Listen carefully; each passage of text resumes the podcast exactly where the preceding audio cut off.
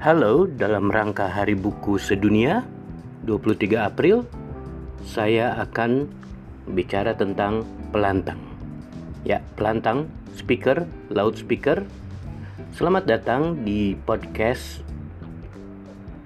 Kuliah Jalanan yang akan bicara seluk-beluk, sisik-melik, budaya populer, hal-hal yang ya sering kali dianggap remeh karena dianggap sebagai kebendaan duniawi yang remeh, periferal dan sebagainya tapi menarik perhatian saya. Oke, pelantang.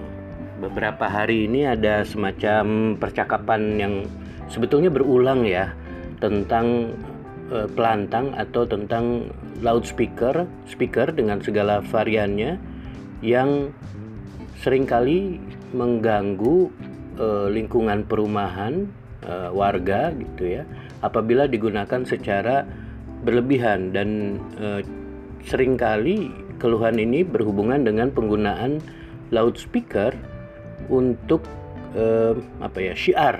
Ya jadi di masjid-masjid misalnya begitu banyak masjid ya di Jakarta saja misalnya ada daerah kayak Jagakarsa yang ya apa ya digelari sebagai uh, daerah seribu masjid.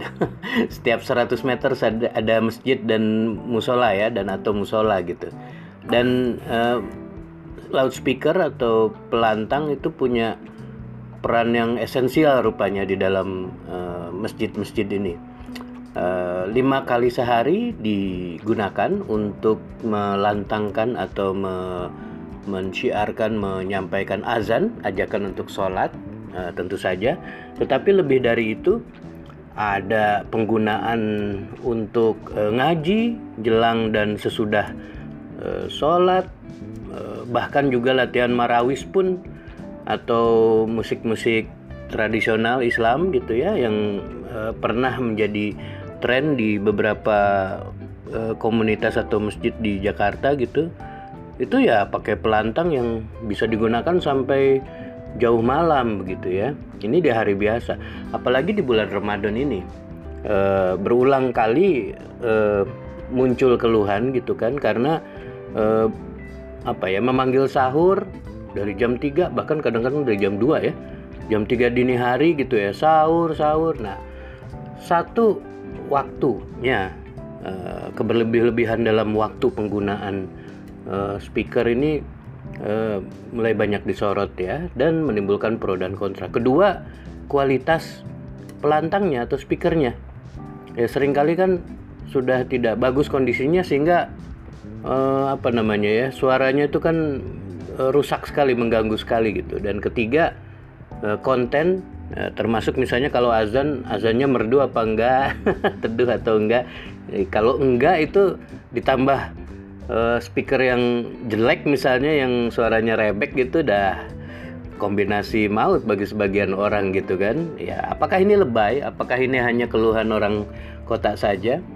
Ya uh, sebetulnya uh, valid ya kalau menurut saya sebagai mantan anak musola. Ya saya tahu bahkan dalam apa kota-kota ya dalam aturan penggunaan uh, penggunaan loudspeaker atau speaker atau pelantang ini di berbagai negara Islam termasuk katakanlah di Arab Saudi misalnya di Mekah deh gitu. Itu sebetulnya ketat tidak sembarang pakai sembarang waktu gitu ya. Hanya untuk azan lah yang loudspeaker keluar selebihnya untuk kegiatan di dalam masjid loudspeakernya ke dalam. Tapi saya tidak bicara tentang aturan apalagi soal fikih tentang pelantang. Wah, saya tertarik pada benda ini ya bikin ribut dalam artian harfiah maupun metaforikal. Kenapa tampaknya sebagian orang gandrung sekali dengan uh, pelantang ini? Kata pelantang itu sendiri juga menarik. Pelantang itu terjemahan atau padanan kata bagi speaker atau tepatnya loudspeaker. Kalau dalam uh, penggunaan sehari-hari loudspeaker kemudian kan disingkat saja dalam bahasa Inggris menjadi speaker. Nah, speaker itu sebetulnya kan uh, menekankan pada wicara atau penggunanya, penggunaannya juga gitu ya. Misalnya uh, apa untuk ceramah, untuk mengumumkan eh, keadaan darurat atau hal-hal lain, pengumuman kematian misalnya di sebuah eh, tempat gitu kan. Dan ini menarik karena ketika diringkas tekanannya pada speaker bukan pada laut. Sementara kalau pelantang, lantang itu kan berhubungan dengan laut ya. Nah, ini menarik. Apakah memang dalam bahasa Indonesia dalam e, dunia pengguna bahasa Indonesia apakah e, speaker lebih dipandang fungsinya sebagai pelantangnya itu kehendak untuk mengamplifikasi suara kita gitu suara pengguna gitu Nah, eh, itu juga yang menarik gambaran tentang speaker atau pelantang di dalam budaya pop. Katakanlah misalnya film. Saya ingat ada film yang paling tidak dua lah eh, film yang eh, menggambarkan film Indonesia ya, yang menggambarkan eh, apa ya relasi yang unik antara warga warga kampung. Kebetulan dua film ini ceritanya di kampung dengan loudspeaker gitu ya. Yang satu film film King film bulu tangkis ya karya Ari Sihasale. Itu satu, ada satu adegan yang sangat mengesankan ketika speaker baru datang terus mami uh, Sri Mulat itu jadi ayah uh, tokoh utamanya yang anak uh, remaja ingin berbakat bermain bulu tangkis gitu ya dan kemudian ingin bermain bulu tangkis. Itu cara mami itu uh, datangnya ke musola kan speakernya uh, pelantangnya. Cara mencobainya itu wah membuat kita uh, ingat gitu apa ya hal yang tipikal terjadi di masjid-masjid kampung atau warga kampung gitu karena kemudian pelantangnya dipakai juga untuk uh, uh, apa ya tokoh mamik ini untuk menjadi komentator olahraga bulu tangkis di kampungnya, pertandingan olahraga bulu tangkis di kampungnya. Yang kedua adalah eh, apa ya eh, Mekah I'm Coming. Nah Mekah I'm Coming ini film eh, yang eh, menarik sekali menggambarkan eh, dunia kampung dan speaker itu menjadi bagian yang prominent, permanen dari kampung dan juga eh, dalam ritus-ritus keagamaan menyambut haji, melepas haji. Tapi juga dia menjadi solusi juga kemudian ketika uh, apa di puncak cerita itu uh, tokoh tokoh utamanya yang perempuan itu uh, apa ya terpisah dengan jurang dari warga kampung yang di situ ada ayahnya yang menduga bahwa akan bunuh diri gitu kan. Jadi si ayah uh, kemudian uh, memanggil uh, apa pelantang keliling ya speaker keliling yang uh, kebetulan lewat di situ gitu. Dan ini uh, apa uh, hal yang sangat uh, menarik karena sangat hidup ya. Dan barangkali memang relasi kita masjid warga kampung warga kampung kota warga uh, apa ya warga di Pulau Jawa di berbagai uh, belahan bumi Nusantara ini gitu ya. Mungkin beragam ya tetapi ada semacam uh, apa ya dunia tersendiri ketika uh, warga menggunakan pelantang gitu ya. Jadi ada semacam apa ya perasaan ingin uh, mengungkapkan diri dan juga berebut ruang mungkin merebut ruang gitu kan. Dan ini menjadi kisah yang uh, menarik ketika terjadi pergesekan dengan warga lain yang juga membutuhkan ruang privat yang tidak mau diganggu oleh intrusi suara-suara lantang dari mana pun gitu kan. Ya karena de factonya adalah dalam keragaman e, masyarakat gitu ya apakah pelantang adalah sesuatu yang e, apa ya sesuatu yang begitu begitu esensial dalam perebutan ruang ini gitu jadi saya kira itu hal-hal yang bisa digali selanjutnya ya menarik sih e, mengamati bagaimana peran uh, pelantang itu ada di uh, budaya dan kesadaran kita gitu ya. Nah itu pasti kan alat modern ya. Sejarahnya sih kan uh, apa ya? Sejarahnya pelantang itu kan sebetulnya akhir abad 19 lah kurang lebih. Uh, yang paling pertama cikal bakal dari uh, speaker teknologi speaker itu ada di uh, cikal bakal telepon ya. Ada uh, Johann Philipp Reis yang pada tahun 1861 itu memasang loudspeaker atau pelantang elektrik di dalam telepon ciptaannya. Nah, tapi sebetulnya kan orang kenal uh, di dunia ini Alexander Graham Bell. Itu yang penemu telepon. Itu sebetulnya uh, dia juga uh, sesudah ya, sudah Johann Philip Reis kalau dari segi teknologinya itu banyak terjadi ya, tapi dia yang mematenkan. Uh, dan salah satunya dia mematenkan uh, apa? Uh, electric loudspeaker yang uh, dia pasangkan untuk telepon bikinan dia pada 1876 yang kemudian dengan segera diikuti oleh eh, versi-versi lain termasuk yang dikembangkan oleh uh, Thomas Edison Thomas Alva Edison. Nah uh, Thomas Alva Edison kemudian juga memanfaatkannya untuk apa ya kebutuhan lain di luar telepon termasuk untuk rekaman. Dan ini sangat berpengaruh pada industri musik dunia sesudah abad 20 ya, sesudah abad 19, abad 20 dan seterusnya gitu ya.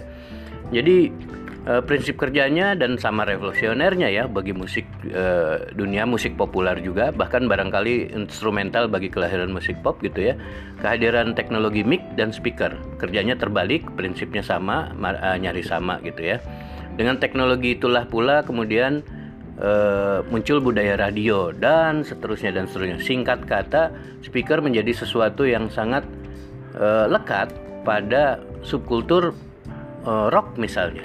Misalnya, kita lihat pertunjukan-pertunjukan musik yang menggelegar ininya apa soundnya itu, ya speaker di situ sudah sudah organik ya sebagai bagian dari peristiwa musik gitu kan.